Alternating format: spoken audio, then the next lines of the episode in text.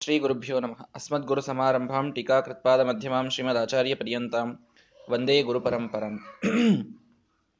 ಈ ಸುಮಧ್ವ ವಿಜಯದ ವೈಕುಂಠದ ವರ್ಣನೆಯ ಸಂದರ್ಭದೊಳಗೆ ಪರಮಾತ್ಮನ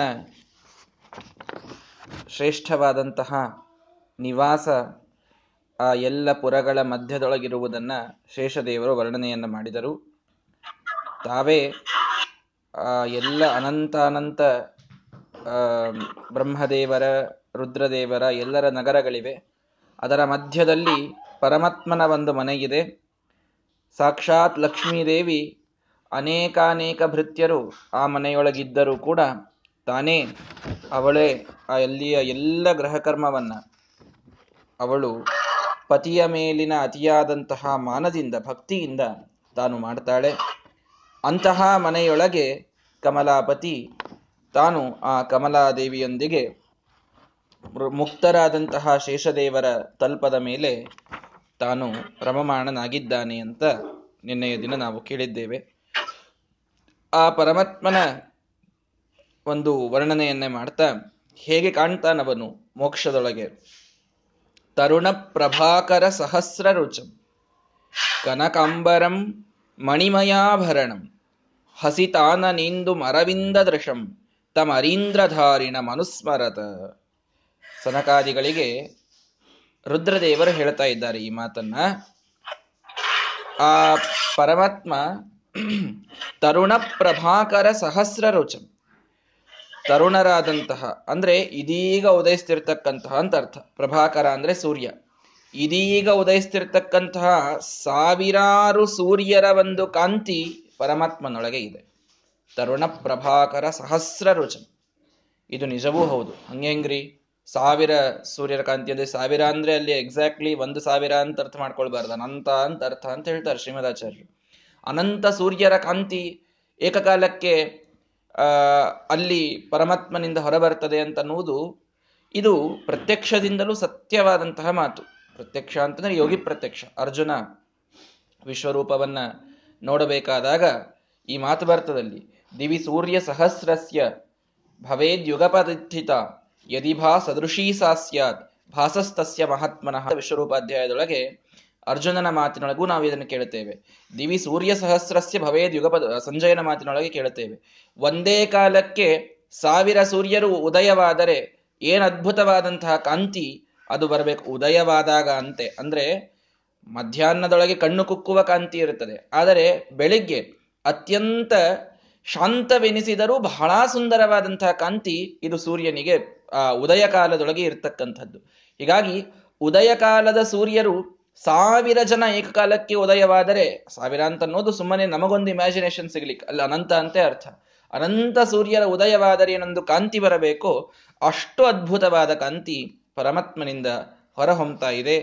ಕನಕಾಂಬರಂ ಕನಕ ವಸ್ತ್ರ ಅರ್ಥಾತ್ ಈ ಬಂಗಾರದ ಬಣ್ಣದ ಬಂಗಾರದ ಬಣ್ಣ ಅಂತ ಅಷ್ಟೇ ಅಲ್ಲ ಬಂಗಾರದ್ದೇ ವಸ್ತ್ರ ಅದು, ಪೀತಾಂಬರ. ಕೇವಲ ಬಂಗಾರ ಬಣ್ಣದ್ದು ಅಂತ ಬಹಳ ಜನ ಅರ್ಥ ಮಾಡ್ತಾರೆ. ಹಾಗಲ್ಲ, ಈ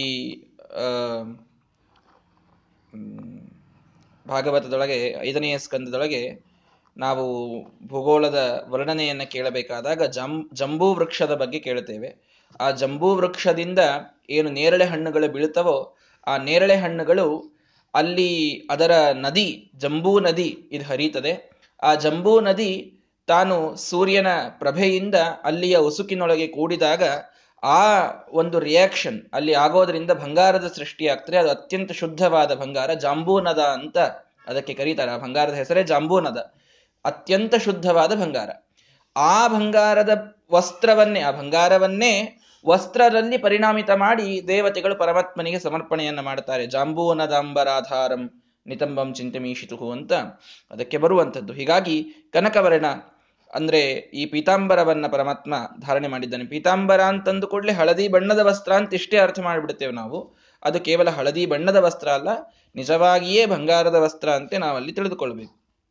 ಮಣಿಮಯಾಭರಣಂ ಅನೇಕ ರತ್ನಗಳ ಆಭರಣವನ್ನ ಪರಮಾತ್ಮ ಧರಿಸಿದ್ದಾನೆ. ಕೌಸ್ತುಭ ರತ್ನ ಇನ್ನು ಟೊಂಕಕ್ಕೆ ಮತ್ತು ಕೆಯೂರಗಳು, ಕಿರೀಟ, ಎಲ್ಲ ಮಣಿಮಯವಾದಂಥ ಆಭರಣಗಳನ್ನ ಪರಮಾತ್ಮ ಧರಿಸಿದ್ದಾನೆ. ಹಸಿತಾನನೆಂದು ಎಲ್ಲಕ್ಕಿಂತ ಮುಖ್ಯವಾಗಿ, ಇವೆಲ್ಲ ಆಭರಣಗಳು ಒಂದು ಕಡೆಗೆ ಆದರೆ, ಅವನ ಹಸಿತವಾದಂತ ಅವನ ಮುಖದ ಮೇಲಿರುವ ಮಂದಹಾಸ ಎಲ್ಲಕ್ಕಿಂತ ದೊಡ್ಡ ಆಭರಣ ಪರಮಾತ್ಮನಿಗೆ ಇರುವಂಥದ್ದು. ಅದರಿಂದ ಹಾಸಂ ಹರೇರವನತಾಖಿಲ ದೋಷ ದೂರ ಶೋಕಾಶ್ರು ಸಾಗರ ವಿಶೋಷಣ ಮತ್ಯುದಾರಂ ಅಂತ ಭಾಗವತ ಹೇಳುವಂತೆ ಪರಮಾತ್ಮನ ಒಂದು ಹಾಸ ಎಲ್ಲ ಈ ಸಂಸಾರದ ಬಿಸಿಲಿನೊಳಗೆ ಒದ್ದಾಡ್ತಾ ಇರತಕ್ಕಂಥವರಿಗೆ ಅದು ಎಲ್, ಅವರ ಇಡೀ ಸಾಗರವನ್ನ, ಇವರ ದುಃಖದ ಸಾಗರವನ್ನ ಒಡಗಿಸಿ ಹಾಕುವಂತಹ ಮಂದಹಾಸ ಅಂತ ಭಾಗವತ ಪರಮಾತ್ಮನ ಮಂದಹಾಸದ ಬಗ್ಗೆ ವರ್ಣನೆ ಮಾಡುತ್ತದೆ.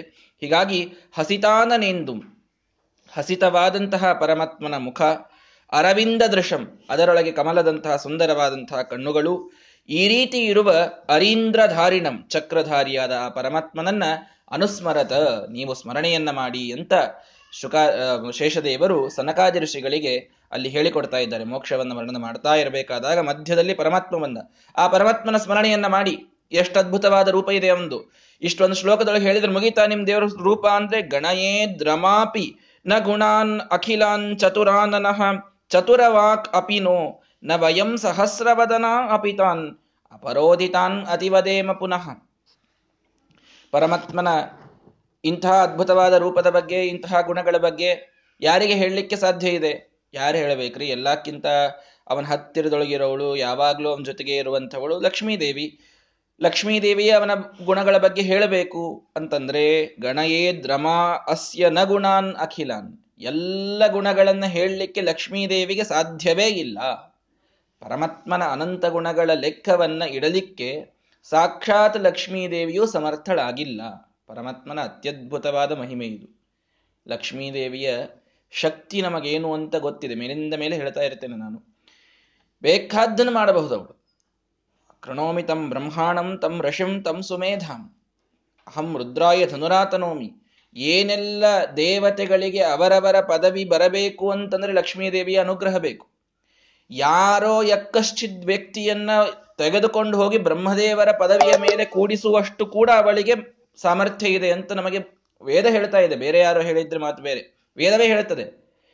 ಕೃಣೋಮಿತಂ ಬ್ರಹ್ಮಾಣಂ. ಬ್ರಹ್ಮದೇವರನ್ನ ಮಾಡಿಸಿಕೊಡಿಸ್ಬಿಡ್ತೇನೆ ನನಗೆ ಯಾರು ಬೇಕು ಅವರನ್ನು ಬ್ರಹ್ಮದೇವರನ್ನ ಮಾಡ್ತೇನೆ. ತಮ್ಮ ಋಷಿಂ, ಋಷಿಯನ್ನು ಮಾಡ್ತೇನೆ. ತಮ್ಮ ಸುಮೇಧಾಂ. ಅತಿ ಜಡನಾದಂತಹ ವ್ಯಕ್ತಿಯನ್ನ ಅತ್ಯಂತ ಮೇಧಾವಿಯನ್ನಾಗಿ ಮಾಡ್ತೇನೆ. ಇಂತಹ ವಿಚಿತ್ರ ಶಕ್ತಿ ಇದೆ ಅವಳಿಗೆ. ಅಂತಹ ಲಕ್ಷ್ಮೀದೇವಿ ಅನಾದಿ ಕಾಲದಿಂದ ಕೇವಲ ಪರಮಾತ್ಮನ ಪಾದದ ಹೆಬ್ಬೆರಳಿನ ಉಗುರಿನೊಳಗಿರುವ ಗುಣಗಳನ್ನೇ ಎಣಿಸಲಿಕ್ಕೆ ಹೋದರೂ ಕೂಡ ಅದು ಎಣಿಸಿ ಮುಗಿಸಲಿಕ್ಕಾಗಿಲ್ಲ. ಉಗುರು, ಪರಮಾತ್ಮ ಬೇರೆಯಲ್ಲ, ಆ ಮಾತು ಇರಲಿ. ಅಂತೂ ಆ ಅನಂತವಾದ ಗುಣಗಳನ್ನು ಎಣಿಸಿ ಹಾಕಿದಳು ಅನ್ನುವುದು ಸಾಧ್ಯವಿಲ್ಲ. ನ ರಮಾಪಿ ಪದಾಂಗುಲೀಲಸನ್ ನಖ ಧೂರಾಜದ ಅನಂತ ಸದ್ಗುಣಾನ್ ಗಣಯೇತ್ ಗಣಯಂತ್ಯನಾರತಂ. ಪರಮಾನ್ ಕೋಸ್ಯ ಪರೋ ಗುಣಾನ್ ವದೇತ್. ಇದೇ ಸ್ಮದ್ ವಿಷಯನೇ ಏಳನೇ ಸರ್ಗದೊಳಗೆ ನಮಗೆ ಈ ಮಾತನ್ನು ಹೇಳುತ್ತದೆ. ರಮಾದೇವಿ, ಗಣಯಂತಿ ಅನಾರತಂ. ಏನೋ ಎಣಸಿರ್ಲಿಕ್ಕಿಲ್ಲಪ್ಪ ಎಣಸ್ಲಿಕ್ಕೆ ಕೂತ್ರೆ ಮುಗಿಸೇ ಹೋಗ್ತಾಳೆ ಅಂತಿಲ್ಲ. ಗಣಯಂತಿ ಅನಾರತಂ, ಎಣಿಸ್ತಾನೇ ಇದ್ದಾಳೆ. ಎಷ್ಟೇ ಎಣಸ್ತಾ ಕೂತ್ರು, ಅನಾದಿ ಕಾಲದಿಂದ ಎಣಸ್ತಾ ಕೂತ್ರು, ಇವತ್ತಿನವರೆಗೂ ಪರಮಾತ್ಮನ ಗುಣಗಳನ್ನ ಪರಿಪೂರ್ಣವಾಗಿ ಅವಳಿಗೂ ಹೇಳಲಿಕ್ಕೆ, ತಿಳಿದುಕೊಳ್ಳಲಿಕ್ಕೆ ಸಾಧ್ಯವಾಗಿಲ್ಲ. ಲಕ್ಷ್ಮೀದೇವಿಯಿಂದಲೂ ಅಚಿಂತ್ಯವಾದ ವ್ಯಕ್ತಿತ್ವ ಪರಮಾತ್ಮನ ವ್ಯಕ್ತಿತ್ವ, ಗಣಯೇ ದ್ರಮಾ ಅಸ್ಯನ ಗುಣಾನ್ ಅಖಿಲಾನ್. ಇದನ್ನು ಶೇಷದೇವರು ಹೇಳ್ತಾ ಇದ್ದಾರೆ. ಲಕ್ಷ್ಮೀದೇವಿಗೂ ಸಾಧ್ಯವಾಗಿಲ್ಲ ಇದು ಅಂತ. ಯಾಕಂದ್ರೆ ಲಕ್ಷ್ಮೀದೇವಿಯನ್ನ ಬಿಟ್ರೆ ಬಹುಶಃ ಹತ್ತಿರದೊಳಗೆ ಹೆಚ್ಚಾಗಿರೋರು ಅವರೇ. ವಾಯುದೇವರೊಬ್ಬರನ್ನ ಬಿಡ್ರಿ. ಶೇಷದೇವರೇ ಅತ್ಯಂತ ಹತ್ತಿರದೊಳಗಿರುವಂತವ್ರು ಪರಮಾತ್ಮನನ್ನ, ಪರಮಾತ್ಮನಿಗೆ. ಹೀಗಾಗಿ ಅವರೇ ಈ ಮಾತು ಸ್ಪಷ್ಟವಾಗಿ ಹೇಳ್ತಾ ಇದ್ದಾರೆ. ಲಕ್ಷ್ಮೀದೇವಿಯನ್ನ ನೋಡಿನಿ, ಬಹಳ ಸಲ ಎಣಸಾಳ ಅವಳಿಗೆ ನಡೆಸ್ಲಿಕ್ಕೆ ಆಗಿಲ್ಲ ಸರಿ, ಹೋಗ್ಲಿ. ಲಕ್ಷ್ಮೀ ದೇವಿನ್ ಬಿಡ್ರಿ, ಪಾಪ ತಾಯಿ ದಡ್ಡಿದ್ದಾಳ, ಮುಂದ್ ಮಕ್ಕಳು ಶಾಣೆ ಹುಟ್ಟಿರಬಹುದು ಅದಕ್ಕೆ ಬ್ರಹ್ಮದೇವರು ಎಣಸಿರಬಹುದಲ್ಲ? ಚತುರಾನನಃ ಚತುರವಾಕ್ ಅಪಿನೋ, ಭಾರಿ ಚತುರರು. ಚತುರಾನನರು, ನಾಲ್ಕು ಮುಖದವರು, ಬ್ರಹ್ಮದೇವರು, ಒಂದಲ್ಲ ಎರಡಲ್ಲ, ನಾಲ್ಕು ಮುಖದಿಂದ ಆ ಪರಮಾತ್ಮನ ಗುಣಗಳನ್ನು ಹೇಳಲಿಕ್ಕೆ ಹೇಳಲಿಕ್ಕೆ ಹೇಳಲಿಕ್ಕೆ ಹೊರಟರು. ನೈವೋದಾಪುಹು ಗೃಣಂತೋ ಅಂತಂ ಯದ್ ಗುಣಾನಾಂ ಅಜಾದಯ. ಅಜಾ, ಅಜಾದಯ ಅಂದ್ರೆ ಬ್ರಹ್ಮದೇವರೇ ಮೊದಲಾದಂತಹ ಎಲ್ಲರೂ ಕೂಡ ಗೃಣಂತೋ ಅವರು ಹೇಳ್ತಾನೆ ಇದ್ದಾರೆ ಪರಮಾತ್ಮನ ಗುಣಗಳನ್ನ. ನ ಅಂತಂ ಉದಾಪುಹು. ಇಷ್ಟಾದರೂ ಅವನ ಗುಣಗಳ ಅಂತವನ್ನ ಮುಟ್ಟಲಿಕ್ಕೆ, ಪಾರವನ್ನ ಮುಟ್ಟಲಿಕ್ಕೆ ಅವರಿಗೆ ಯಾರಿಗಾಗಿಲ್ಲ. ಬ್ರಹ್ಮದೇವರಿಗೂ ಕೂಡ ಪರಮಾತ್ಮನ ಗುಣಗಳ ಎಣಿಕೆ ಇದು ಸಿಕ್ಕಿಲ್ಲ. ಲಕ್ಷ್ಮೀದೇವಿಗೆ ಸಿಕ್ಕಿಲ್ಲ. ನ ವಯಂ ಸಹಸ್ರವದನಾಹ. ನಾವಂತೂ ಸಾವಿರ ಮುಖ ಉಳ್ಳವರು ಹೇಳ್ತಾರೆ ಶೇಷದೇವರು, ನಾವಂತೂ ಸಾವಿರ ಮುಖ ಉಳ್ಳವರು ಸಾವಿರ ಹೆಡೆಗಳಿವೆ ಶೇಷದೇವರಿಗೆ ಸಾವಿರ ಮುಖಗಳಿಂದ ಹೇಳ್ತಾನೆ ಇದ್ದೇವೆ ಹೇಳ್ತಾನೆ ಇದ್ದೇವೆ, ಅವನ ಗುಣಗಳು ಮುಗಿಯಲಿಕ್ಕೆ ಸಾಧ್ಯವಿಲ್ಲ. ನಮಗೆ ಸಾಧ್ಯವಾಗಿಲ್ಲ, ನಮ್ಮ ಅಪ್ಪ ಬ್ರಹ್ಮದೇವರಿಗೆ ಸಾಧ್ಯ ಆಗಿಲ್ಲ, ಅವರ ತಾಯಿ ಲಕ್ಷ್ಮೀದೇವಿಗೆ ಸಾಧ್ಯ ಆಗಿಲ್ಲ, ಯಾರಿಗೂ ಅವನ ಗುಣಗಳನ್ನು ಹೇಳಿ ಮುಗಿಸಲಿಕ್ಕೆ ಆಗಿಲ್ಲ. ಅಪರೋದಿತಾನ್ ಅತಿವದೇಮ ಪುನಃ.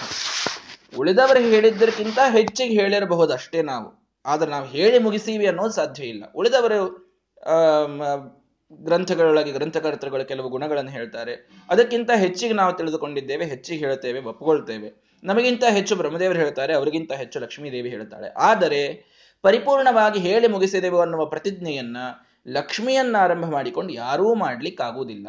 ಅಷ್ಟು ಅಚಿಂತ್ಯವಾದ ವ್ಯಕ್ತಿತ್ವ ಪರಮಾತ್ಮನಿಗೆ ಇದೆ.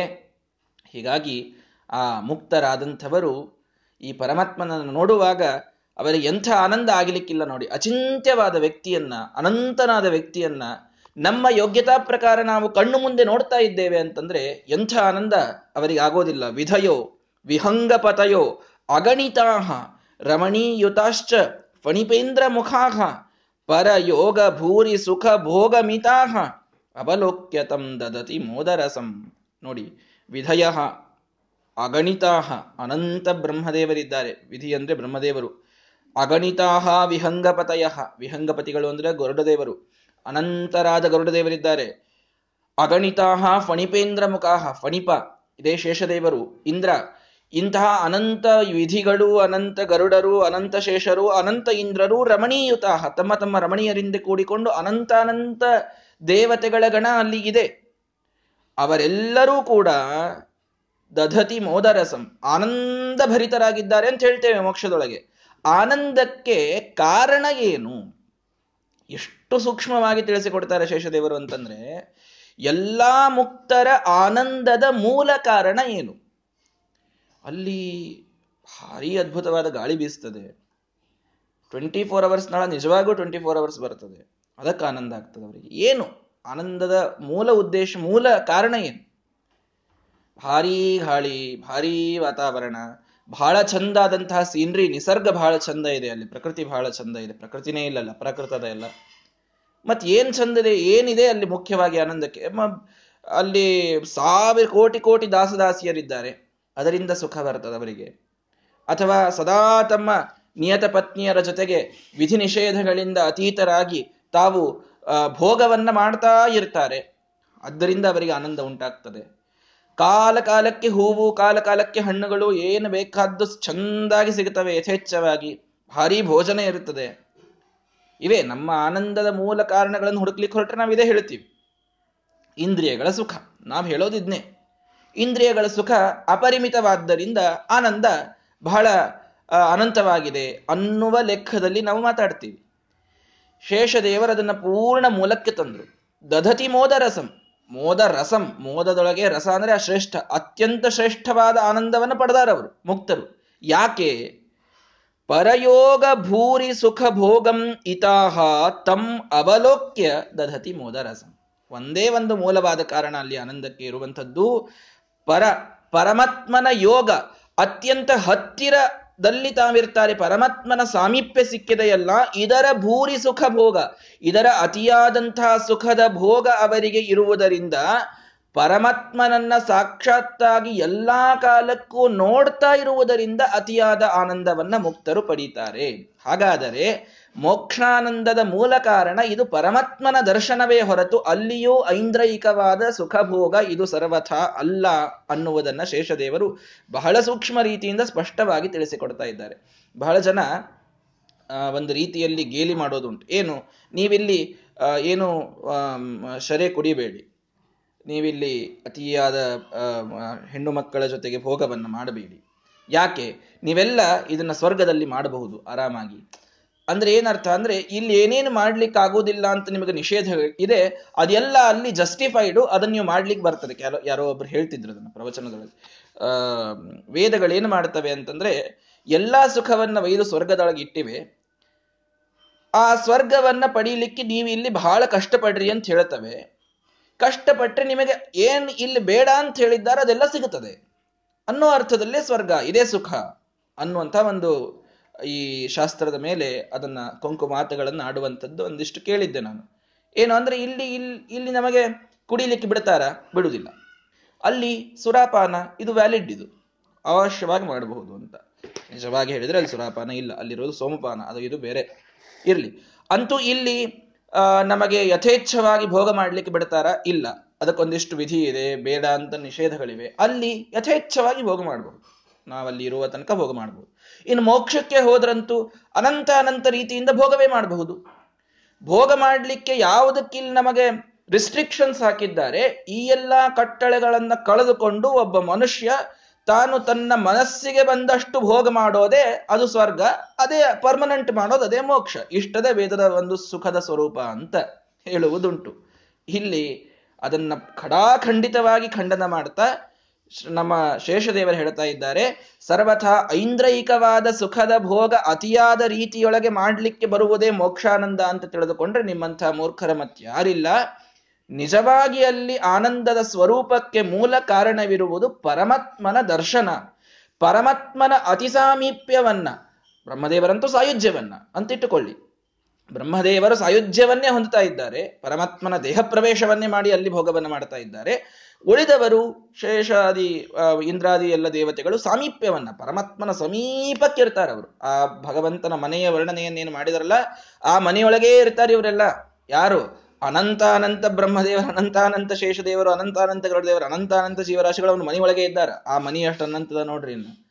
ಹೀಗಾಗಿ ಪರಮಾತ್ಮನ ಆ ಅತ್ಯದ್ಭುತವಾದ ಸಾಮೀಪ್ಯ ಯಾವುದು ಅವರಿಗೆ ಇಲ್ಲಿದ್ದಾಗ ಸಿಕ್ಕಿರಲಿಲ್ಲ.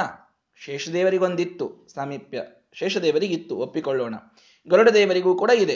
ಅವರಿಗೆ ಈಕ್ವಲ್ ಆಗಿ ಗರುಡ ದೇವರಿಗೆ ಗರುಡ ಪರಮಾತ್ಮ ಇದ್ದಾನೆ. ಇಂದ್ರಾದಿ ದೇವತೆಗಳಿಗೆ ಸ್ವರ್ಗದಲ್ಲಿ ಅವರಿರೋದ್ರಿಂದ ಆಗಾಗ ಹೋಗಿ ಬರ್ತಾ ಇದ್ರು ವೈಕುಂಠಕ್ಕೆ ಅಂತಿದೆ. ಪರಮಾತ್ಮನ ಒಂದು ಸನ್ನಿಕರ್ಷ ಆಗ್ತಾ ಇರ್ತದೆ. ಸದಾಕಾಲ ಪರ್ಮನೆಂಟ್ ಆಗಿ ಪರಮಾತ್ಮನ ಸಾಮೀಪ್ಯವನ್ನ ಇಲ್ಲಿ ಸಂಸಾರ ಅವಸ್ಥೆಯಲ್ಲಿ ಇದ್ದಾಗ ಇಂದ್ರದೇವರು ಪಡೆದಿರಲಿಲ್ಲ. ಉಳಿದ ಯಾವ ದೇವತೆಗಳು ಪಡೆದಿರಲಿಲ್ಲ. ದೇವತೆಗಳು ಸಾಮೀಪ್ಯ ಮೋಕ್ಷವನ್ನ ಹೊಂದುತ್ತಾರೆ. ಅರ್ಥಾತ್ ಪರ್ಮನೆಂಟ್ ಆಗಿ ಪರಮಾತ್ಮನ ಸಮೀಪಕ್ಕೆ ಅವನನ್ನು ನೋಡ್ತಾ ಇರುವಂತಹ ಭಾಗ್ಯವನ್ನು ಪಡೀತಾರೆ. ಈ ಆನಂದ, ಇದು ಮೋಕ್ಷದ ಅತ್ಯದ್ಭುತವಾದ ಆನಂದ. ಈ ಆನಂದವನ್ನ ಪಡೀಲಿಕ್ಕೆ ಅವರು ಮೋಕ್ಷಕ್ಕೆ ಹೋಗ್ತಾರೆ. ಐಂದ್ರಿಕವಾದ ಸುಖದ ಭೋಗಕ್ಕೆ ಸರ್ವಥಾ ಅಲ್ಲ. ಸರ್ವಥಾ ಅಲ್ಲ. ಮತ್ತೆ ಇನ್ನೊಂದು ತಿಳ್ಕೊಳ್ರಿ, ಯಾವುದು ಇಲ್ಲಿ ನಿಷಿದ್ಧವೋ ಅಲ್ಲಿ ಹೋದ್ರದು ಜಸ್ಟಿಫೈಡ್ ಆಗ್ತದೆ ಅನ್ನುವ ಮಾತುಗಳು ಎಲ್ಲೆಲ್ಲೆಲ್ಲೆಲ್ಲೂ ಇಲ್ಲ. ಎಲ್ಲೂ ಇಲ್ಲ. ಅಲ್ಲಿ ಹೋದಾಗಲೂ ತಮ್ಮ ನಿಯತ ಪತ್ನಿಯರ ಜೊತೆಗೆ ತಾವು ವ್ಯವಹಾರ ಮಾಡ್ತಾರೆ ಅಂತೇ ಬರ್ತದೆ. ಇದೇ ಮುಂದೆ ವಿಷಯ ನೋಡ್ತಾ ಹೋದಾಗ, ತಮ್ಮ ತಮ್ಮ ನಿಯತ ಪತ್ನಿಯರು ಎಲ್ಲರಿಗಿದ್ದಾರೆ. ಆ ನಿಯತ ಪತ್ನಿಯರ ಜೊತೆಗೆ ತಾವು ವಿಹಾರವನ್ನು ಮಾಡ್ತಾರೆ, ಭೋಗವನ್ನು ಮಾಡ್ತಾರೆ. ಅತಿಯಾದ ಅಲ್ಲಿ ಹೋದ ಕೂಡಲೇ ಅಲ್ಲಿ ಸುರಾಪಾನ ನಡಿ, ಸುರಾಪಾನ ಇಲ್ಲೇ ಇಲ್ಲ, ಅಮೃತ ಸಿಗುತ್ತದೆ ಅಲ್ಲಿ. ಅಮೃತ ಸಿಗು ಮುಂದ ಯಾರು ಸುರಾಪಾನಕ್ಕೆ ಬೆನ್ನು ಹತ್ತಬೇಕಲ್ಲಿ ಬಂಗಾರದ ಗ್ಲಾಸಿನೊಳಗೆ ನಿಯತ ಪತ್ನಿಯರು ತಂದು ಅಮೃತವನ್ನು ಸರ್ವ್ ಮಾಡ್ತಾರೆ ಅಂತಿದೆ ಇಲ್ಲಿ. ಅಮೃತವನ್ನು ಕುಡಿದು ಆರಾಮಾಗಿರ್ತಾರೆ, ಅದು ಸುರಾಪಾನ ಮಾಡಿದಂಗಾಯ್ತು ಏನು ಸರ್ವಥ ಅಲ್ಲ. ಹೀಗಾಗಿ, ಇಲ್ಲಿಯ ಯಾವ ಆನಂದದ ರೆಸ್ಟ್ರಿಕ್ಷನ್ಸ್ ಇವೆ, ಆ ಎಲ್ಲ ಕಟ್ಟಳೆಗಳಲ್ಲಿ ಹೋದ ಮೇಲೆ ಕಳಚಿಕೊಂಡು ಬೀಳುತ್ತವೆ ಅನ್ನುವಂತಹ ಒಂದು ವಾದ ಇದು ಸರ್ವಥಾ ಸರಿಯಲ್ಲ. ಪರಮಾತ್ಮನ ದರ್ಶನದ ಸೌಭಾಗ್ಯ ಇದು ಅವರಿಗೆ ಆನಂದದ ಮೂಲ ಕಾರಣವಾಗ್ತದೆ. ಇನ್ಯಾವುದು ಅಲ್ಲ, ಮುಖ್ಯವಾಗಿ ಅದು ಮೂಲ ಕಾರಣವಾಗ್ತದೆ. ಭೋಗವನ್ನು ಮಾಡುವುದಾಗದು, ಮಾಡುವುದಾದಾಗೂ ಕೂಡ ಅವರು ಶಾಸ್ತ್ರೀಯವಾದ ಭೋಗವನ್ನೇ ಮಾಡ್ತಾರೆ ಇದನ್ನೇ ನಾವು ಸ್ಪಷ್ಟವಾಗಿ ತಿಳಿದುಕೊಳ್ಳಬೇಕು. ಮೋಕ್ಷದೊಳಗೆ ದೇವತೆಗಳು ಪರಮಾತ್ಮನ ಸಾಮೀಪ್ಯದಿಂದ ಅತಿಯಾದ ಆನಂದವನ್ನು ಪಡೆದಿದ್ದಾರೆ. ಹಾಗಾದ್ರೆ ಈ ಸಾಮೀಪ್ಯ ಎಲ್ರಿಗೂ ಇದೆಯಾ? ಎಲ್ಲರೂ ಅಷ್ಟು ಸಮೀಪವರಾಗೇ ಇರ್ತಾರ ಪರಮಾತ್ಮನದು? ಇಲ್ಲ. ಮಹಾಮಹಾದೇವತೆಗಳಿಗಷ್ಟೇ ಆ ಸಾಮೀಪ್ಯವಿದೆ. ಮುಂದಿನವರಿಗೆ ಸಾರೂಪ್ಯವಿದೆ. ಸಾರೂಪ್ಯ ಅಂತಂದ್ರೇನು? ಸ ಚತುರ್ಭುಜಾಹ ವನಜ ಪತ್ರ ದೃಶಃ ವರವೇಶಿನಃ, ಅತ್ರ ಸಪಿಶಂಗ ಪಟಾಹ ಅರುಣ ಪ್ರಭಾಶ್ಚ ತರುಣಾಭ್ರರುಚೋ, ವಿಚರಂತಿ ನಾಥರುಚಯ ಪುರುಷಾಹ ಅಲ್ಲಿದ್ದ ಎಲ್ಲ ಪುರುಷರು, ಅಂದರೆ ಸಾರೂಪ್ಯ ಮೋಕ್ಷವನ್ನ ಯಾರು ಪಡಿತಾ ಇದ್ದಾರೆ? ಸ್ವಲ್ಪ ಕೆಳಗಿನ ದೇವತೆಗಳು ಮತ್ತು ಋಷಿಗಳು, ಮುನಿಗಳು, ಇವರೆಲ್ಲರೂ ಸಾರೂಪ್ಯವನ್ನು ಪಡೀತಾರೆ. ಸಾರೂಪ್ಯವನ್ನು ಪಡೆಯುವುದು ಅಂತಂದ್ರೆ ದೇವರ ರೂಪ ಬಂದು ಬಿಡುತ್ತದಂತವರಿಗೆ ನಾಥ ರುಚಯ ನಾಥ ಅಂದ್ರೆ ಪರಮಾತ್ಮ. ಪರಮಾತ್ಮನ ಒಂದು ಕಾಂತಿ ಅವರಿಗೆ ಹ್ಯಾಕ್ ಕಾಣಿಸ್ತಾರ ಅವರು? ಸಚತುರ್ಭುಜ ಅವರಿಗೂ ನಾಲ್ಕು ಕೈ ಬಂದ್ಬಿಡ್ತಾವಂತೆ. ಥರ್ಮಾಕೋಲದ್ದಲ್ಲ ನಿಜವಾಗಿಯೂ ನಾಲ್ಕು ಕೈ ಬರ್ತದೆ ಸಚತುರ್ಭುಜ ಗಣಪತಿ ಮೊದಲಾದವರಿಗೆಲ್ಲರಿಗೂ ಅವ್ರ ಕೈಯೊಳಗೂ ಚಕ್ರ ಶಂಕಗದ ಪದ್ಮ ಬಂದ್ಬಿಡ್ತಾವ. ವನಜ ಪತ್ರ ದೃಶಃ. ವನಜದ ಕಮಲದ ಪತ್ರದಂತೆ ಅವರ ಕಣ್ಣುಗಳಾಗ್ತವೆ. ವರವೇಶಿನಃ ಅದ್ಭುತವಾದ ವೇಷ ಬರ್ತದವರಿಗೆ. ಸ ಪಿಶಂಗಪಟಾಹ. ಪೀತಾಂಬರವನ್ನ, ಅವರು ಉಟ್ಕೊಳ್ತಾರಂತೆ. ಅವರು ಪೀತಾಂಬರ ಧಾರಣವನ್ನ ಮಾಡ್ತಾರೆ. ಅರುಣಪ್ರಭಾಶ್ಚ. ಕೆಲವರದರೊಳಗೆ ಕೆಂಪು ಬಣ್ಣದವರಿರ್ತಾರೆ. ತರುಣಾಭ್ರ ರುಚಃ, ಆ, ಮೋಡದ ಬಣ್ಣದ ಕೆಲವು ಜನ ಇರ್ತಾರೆ. ಹೀಗೆ ಅಲ್ಲೇ ಮತ್ತು ಯಾಕಂದ್ರೆ ಪರಮಾತ್ಮನು ಬೇರೆ ಬೇರೆ ಯುಗದೊಳಗೆ ಬೇರೆ ಬೇರೆ ಬಣ್ಣದ ಒಂದು ಪ್ರದರ್ಶನವನ್ನು ಮಾಡ್ತಾನೆ ಕೃತಯುಗದೊಳಗೆ ಶುಕ್ಲವರ್ಣ, ತ್ರೇತಾಯುಗದೊಳಗೆ ಶ್ಯಾಮವರ್ಣ ಅಲ್ಲ, ತ್ರೇತಾಯು, ತ್ರೇತಾಯುಗದೊಳಗೆ ಕೃತಯುಗದೊಳಗೆ ಶುಕ್ಲವರ್ಣ, ತ್ರೇತಾಯುಗದೊಳಗೆ ರಕ್ತವರ್ಣ ಪರಮಾತ್ಮನದು ಕೆಂಪಾದಂತಹ ಬಣ್ಣ ಇರುತ್ತದೆ. ಅಲ್ಲಿ ಉಪಾಸನೆ ಮಾಡುವಂಥದ್ದು. ಮತ್ತು ದ್ವಾಪರ ಯುಗಕ್ಕೆ ಬಂದಾಗ ನೀಲವರ್ಣ ಹಾಗೂ ಕಲಿಯುಗಕ್ಕೆ ಬಂದಾಗ ಕೃಷ್ಣವರ್ಣ. ಹೀಗೆ ಪರಮಾತ್ಮ ಬೇರೆ ಬೇರೆ ತನ್ನ ತನ್ನ ಅವತಾರಗಳನ್ನು ಬೇರೆ ಬೇರೆ ವರ್ಣದೊಳಗೆ ಮಾಡಿದ್ದುಂಟು. ಆದ್ದರಿಂದ ಆ ಎಲ್ಲಾ ರೀತಿ ಬೇರೆ ಬೇರೆ ಬೇರೆ ವರ್ಣವನ್ನ ಹಾಕಿಕೊಂಡು ಆ ವರ್ಣವನ್ನ ಅವರು ಪ್ರದರ್ಶನ ಮಾಡ್ತಾ ಅನೇಕ ದೇವತೆಗಳು ಸಾರೂಪ್ಯ ಮೋಕ್ಷವನ್ನು ಪಡೀತಾರೆ. ಅವರು ಕೂಡ ಪೀತಾಂಬರ ಧಾರಣ ಮಾಡ್ತಾರೆ. ಅವರೂ ಕೂಡ ಶ್ರೇಷ್ಠವಾದ ವೇಷವನ್ನು ಪಡೀತಾರೆ. ಅವರಿಗೂ ನಾಲ್ಕು ಕೈಗಳು ಬರ್ತವೆ. ಅವರಿಗೂ ಪರಮಾತ್ಮನಂಥ ಒಂದು ಕಾಂತಿ. ನಾಥರುಚಯ ಪರಮಾತ್ಮನಂಥ ಕಾಂತಿ. ಪರಮಾತ್ಮನದೇ ಕಾಂತಿ ಅಂತ ಹೇಳಲಿಲ್ಲ. ಡಿಫ್ರೆನ್ಶಿಯೇಟ್ ಮಾಡ್ಲಿಕ್ಕೆ ಬರ್ತಿರ್ತದೆ. ಮೋಕ್ಷ ಹೊಂದಿರ್ತಾರೆ ಅಂತಂದ್ಮೇಲೆ ಅವ್ರಿಗೆ ದೇವ್ರು ಯಾರು, ಇನ್ನೊಬ್ರು ಯಾರು ಅನ್ನೋದು ಬಹಳ ಸ್ಪಷ್ಟ ಸ್ಪಷ್ಟ ಗೊತ್ತಾಗ್ತದೆ ಅಲ್ಲಿ. ಅಜ್ಞಾನ ಅಂತ ಅನ್ನೋದು ಇರೋದೇ ಇಲ್ಲ ಅಲ್ಲಿ. ಅದನ್ನ ಮೊದಲು ಅರ್ಥ ಮಾಡ್ಕೊಂಡ್ಬಿಡ್ರಿ. ಹೀಗಾಗಿ ಅಲ್ಲ, ಮತ್ತು ಅವ್ರಿಗೆ ಕನ್ಫ್ಯೂಸ್ ಆದ್ರೇನು? ಇವನ್ ದೇವ್ರಂತ ತಿಳ್ಕೊಬೇಕು. ಅವನ್ ಆ ಕನ್ಫ್ಯೂಷನ್ ಅನ್ನೋದನ್ನೆಲ್ಲ ಮೀರಿನೇ ಮೋಕ್ಷಕ್ಕೆ ಹೋಗಿರ್ತಾರೆ ಹೀಗಾಗಿ ಆ ಚತುರ್ಭುಜ ಅನ್ನುವಂತ ದೇವರದೇನು ರೂಪ ಇದೆ, ಅದೊಂದು ಮೋಕ್ಷದ ಒಂದು ಆನಂದ, ಅದೊಂದು ವಿಲಾಸ. ಆ ಕಾರಣಕ್ಕೆ ಅವರಿಗೆ ಆ ರೀತಿಯಾದ ಕಾಂತಿ ಇದು ಬಂದಿರ್ತದೆ, ಅವಶ್ಯವಾಗಿ ಬಂದಿರ್ತದೆ. ಈ ಭಾಗವತದೊಳಗೆ ಅಜಾಮಿಳನ ಕಥೆಯೊಳಗೆ ನಾವು ವಿಷ್ಣುದೂತರು ಬರ್ತಾರೆ ಅಂತ ಕೇಳ್ತೀವಿ. ಆ ವಿಷ್ಣುದೂತರ ವರ್ಣನೆಯೊಳಗೆ ಬರ್ತದಿದಲ್ಲ ಚತುರ್ಭುಜರಿದ್ರು, ಕಮಲದಂತಹ ಕಣ್ಣಿದ್ದು, ಪೀತಾಂಬರ ಉಟ್ಕೊಂಡು ಬಂದಿದ್ರು. ಅವರೆಲ್ಲ ವಿಷ್ಣುದೂತರು ವಿಷ್ಣುವಿನಂಗೆ ವೇಷ ಹಾಕೊಂಡ್ ಬಂದಿರ್ತಾರೆ ಅವ್ರು. ಅಂದ್ರೆ ಅವ್ರಿಗೆ ಅಂತದ್ದೇ ಅದೇ ಅಲ್ಲಿ. ವಿಷ್ಣುದೂತರಿಗೆ ಎಲ್ರಿಗೂ ಕೂಡ ಅದು ಪೀತಾಂಬರ, ಆ ಒಂದು ಸುಂದರವಾದಂತಹ ಕಾಂತಿ ಇದಿದ್ದೇ ಇದೆ. ಸಂಸಾರಾವಸ್ಥೆಯೊಳಗೆ ಇದೆ ಅಂದ್ಮೇಲೆ ಇನ್ ಮೋಕ್ಷಕ್ಕೆ ಹೋದ್ಮೇಲೆ ಅದಿಲ್ಲ ಅಂತಂತ ಯಾಕೆ ಹೇಳಬೇಕು? ಹೀಗಾಗಿ ಆ ಸಾರೂಪ್ಯವಾದ ಮೋಕ್ಷವನ್ನು ಪಡೆದಂಥವರು ಈ ರೀತಿ ಇರ್ತಾರೆ. ಹೀಗೆ ಅಲ್ಲಿಯೇ ದೇವತೆಗಳೊಳಗೆ ಮತ್ತೆ ಸಾಯುಜ್ಯ, ಸಾಮೀಪ್ಯ, ಸಾರೂಪ್ಯ ಈ ರೀತಿಯ ಮೋಕ್ಷಗಳು ಅಲ್ಲಿರ್ತವೆ. ಇನ್ನು ಮುಂದಿನ ಮಾನುಷೋತ್ತಮರಿಗೆ ಸಾಮಾನ್ಯರಿಗೆಲ್ಲರಿಗೂ ಸಾಲೋಕ್ಯ ಮೋಕ್ಷ. ಆ ಪರಮಾತ್ಮನ ಲೋಕದೊಳಗೆ ಅವರಿರ್ತಾರೆ ಪರಮಾತ್ಮನ ದರ್ಶನ ಆಗಾಗ ಆಗ್ತಾ ಇರ್ತದೆ. ಅತಿ ಅತಿ ಹತ್ತಿರಕ್ಕೆ ಹೋಗಿ ಎಲ್ಲ ಆಗ್ತಿರುವುದಿಲ್ಲ. ಆಗ್ತಾ ಇರ್ತದೆ ಅಂತೂ. ಆದರೆ ಆ ಲೋಕದೊಳಗಿರುವಂತಹ ಅದ್ಭುತವಾದ ಆನಂದವನ್ನು ಮಾತ್ರ ಅವರು ಅನುಭವಿಸ್ತಾ ಇರ್ತಾರೆ. ಅದರ ಒಂದಿಷ್ಟು ವಿವರಣೆಯನ್ನ ಮುಂದೆ ಹೇಳ್ತಾರೆ. ನಾಳೆಯ ದಿನ ಅದನ್ನು ನೋಡೋಣ. ಶ್ರೀ ಕೃಷ್ಣಾರ್ಪಣ ಮಸ್ತು ಹರಯ್ಯ ನಮಃ.